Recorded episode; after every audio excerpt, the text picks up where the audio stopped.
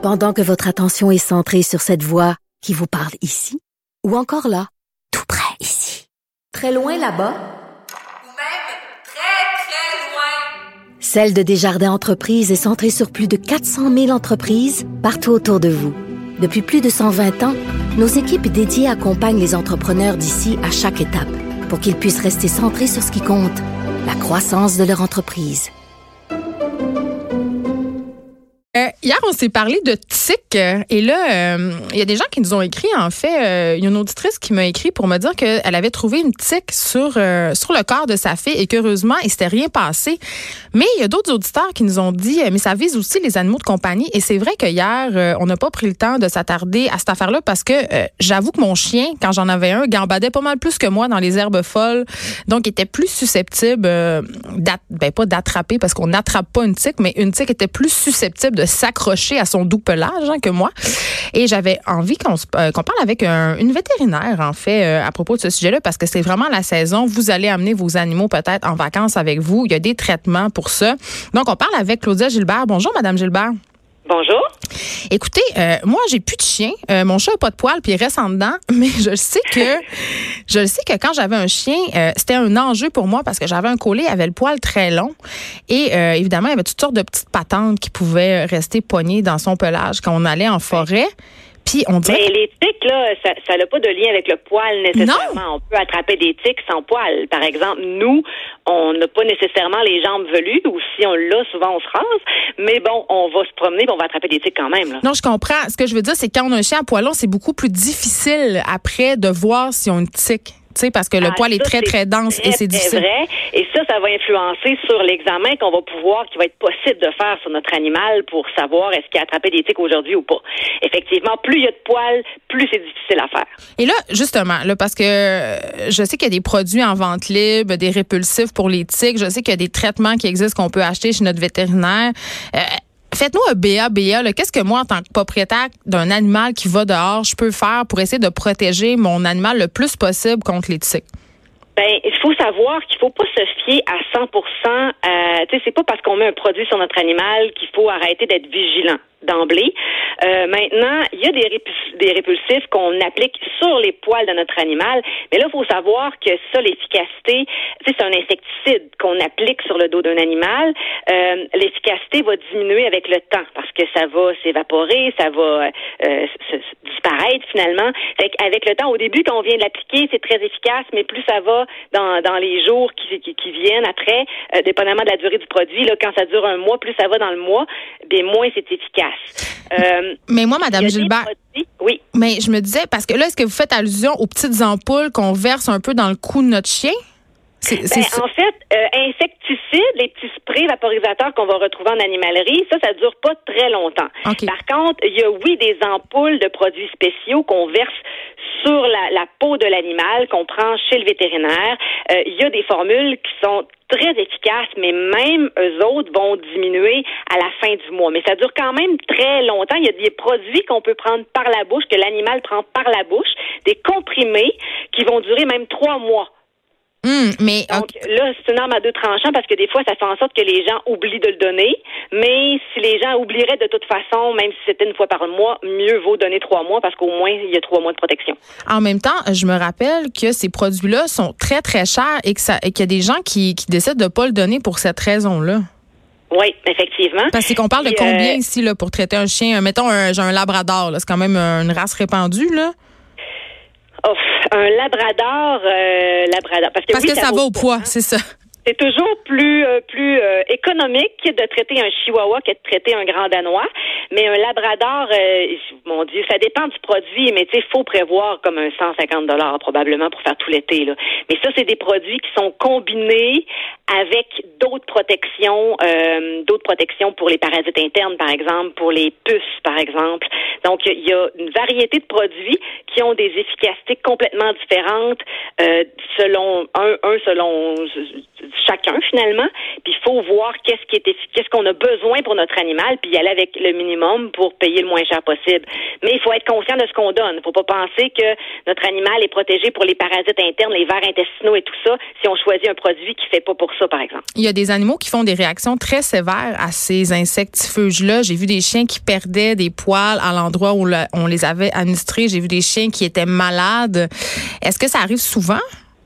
C'est pas souvent, parce qu'on s'entend qu'en tant que vétérinaire, on en prescrit énormément de ces produits-là, en fait, à, tous nos patients. Et euh, c'est extrêmement rare de voir un animal qui réagit. C'est occasionnel. Mais c'est sûr que quand ça arrive, c'est très médiatisé parce qu'on panique, là. Puis moi non plus, je voudrais pas que ça arrive à mon animal. Mais moi, le risque versus le bienfait, c'est certain que je le, je, le, donne à mes animaux. Parlons-en des risques. Parlons-en des risques, docteur Gilbert. Euh, qu'est-ce qui arrive si je protège pas mon animal et qui se promène en ben, forêt puis il attrape une tique ou il attrape une autre cochonnerie? Ben c'est ça. La, différence avec les humains, c'est que les animaux, oui, comme on le disait tantôt, à cause du poil, on peut facilement ne jamais s'en rendre compte. Et c'est habituellement ce qui se passe. Euh, fait que si on se rend pas compte que notre animal a une tique parce que là, il y a plusieurs types de tiques et il y a plusieurs stades de la tique. Et si on parle de la larve n'est pas dangereuse, ça c'est le premier stade quand il sort de l'os, mais la, la nymphe, qui est le stade suivant, c'est très très petit, là, c'est petit comme une tête d'épingle. Fait que sur un chien poilu qui a le poil noir, on oublie ça, là, même si vous l'examinez de la tête aux pieds, ça se peut ça se peut que vous le passiez à côté, là. Fait qu'une nymphe qui reste accrochée, notre animal a été infecté par la tique, la tique est partie, euh, l'animal peut attraper la maladie de Lyme ou pas. Parce que c'est pas toutes les tiques qui sont porteuses de la maladie de Lyme. Oui, ça, on l'oublie. Puis il y a d'autres maladies aussi. Il n'y a pas juste la maladie de Lyme. Donc, euh, notre animal peut attraper une maladie.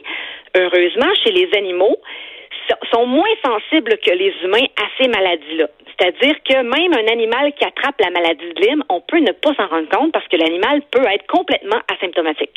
Puis est-ce qu'ils peuvent nous la transmettre? Non, pas du tout. Faut que ça passe par une tique, absolument. Donc l'animal ne peut jamais. Le seul risque d'avoir un animal à la maison par rapport à la maladie de Lyme, c'est que notre chien pourrait ramener plusieurs tiques s'il passe là dans une zone où est-ce qu'il y avait un nid par exemple, ou plusieurs tiques en, ensemble, puis qu'il y en a plusieurs qui s'accrochent, ils rentrent dans la maison tout de suite après. Les tiques n'ont pas vraiment eu le temps de s'accrocher sur la peau de notre animal, puis là notre animal se secoue, se gratte, puis il en tombe dans la maison. Nous on est assis. Euh, sur le divan, puis on se fait attaquer par une tique sans le savoir parce que elle est tombée dans la maison. Fait que oui, ça nous met plus à risque en tant que propriétaire d'un animal, mais c'est pas du tout la faute du chien. Tu sais, c'est pas le chien qui va nous transmettre la maladie de Lyme.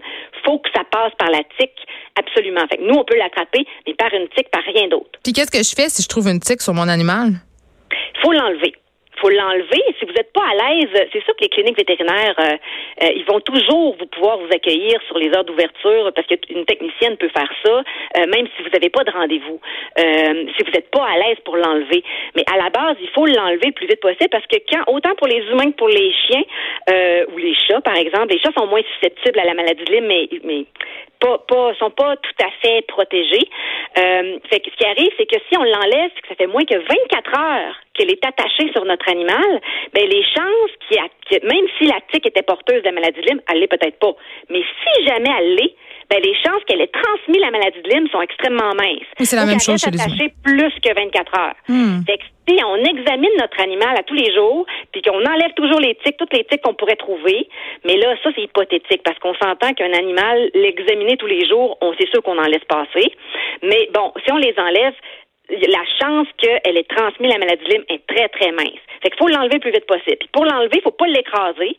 Puis il existe des petits outils là pour euh, enlever des espèces de pinces spéciales pour les tiques. On voit ça dans les pharmacies maintenant. Mais ces pinces-là, moi, je les aime pas beaucoup parce que c'est efficace quand la tique, elle est assez grosse. Puis pour qu'elle soit assez grosse, ben il faut que ça fasse plus qu'une journée qu'elle soit attachée là parce qu'elle grossit par la consommation du sang. Que, ça me gratte. ça me gratte partout. Donc, si elle est petite, c'est plus compliqué à enlever. C'est ce que je comprends. ça. Moi, j'aime bien les pinces à cils à bout pointu, très pointu. Là. Pas ceux qui ont les bouts plates. Là, euh, euh, vraiment ceux-là qui ont un bout très pointu. Puis il faut la saisir vraiment. Il faut pratiquement pincer la peau en même temps. Oh, pauvre animal. Bon, ben, ce qu'on en conclut, euh, docteur Gilbert, c'est qu'il faut faire traiter notre animal. Il faut être vigilant. Puis si on trouve une tique, on panique pas, on l'enlève en faisant attention, puis on devrait être correct.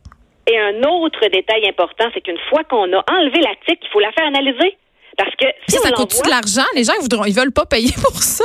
Ouais, ils veulent pas payer, mais peut-être que pour savoir si la tique ou sur l'humain aussi, hein. C'est, moi, je trouverais une tique sur mon enfant, c'est sûr, sur sûr. Mais ça, c'est une autre là. affaire. Un enfant versus un labrador. Ouais, c'est ça. Fait que, c'est ça, que ce soit sur un enfant ou sur un chien, c'est facile maintenant. On peut l'envoyer à la faculté de médecine vétérinaire à Saint-Hyacinthe. Puis, en dedans de 48 heures, on a un résultat, savoir si la tique, elle est positive ou pas euh, euh, de la ma- maladie de Lyme. Fait que si ça revient négatif, on peut respirer tranquille. Hmm. Merci beaucoup, euh, Claudia Gilbert. C'était fort intéressant. Puis j'ai appris des affaires. Merci beaucoup. On s'arrête un instant. Ben, merci. De 13 à 15, les effrontés. Cube Radio.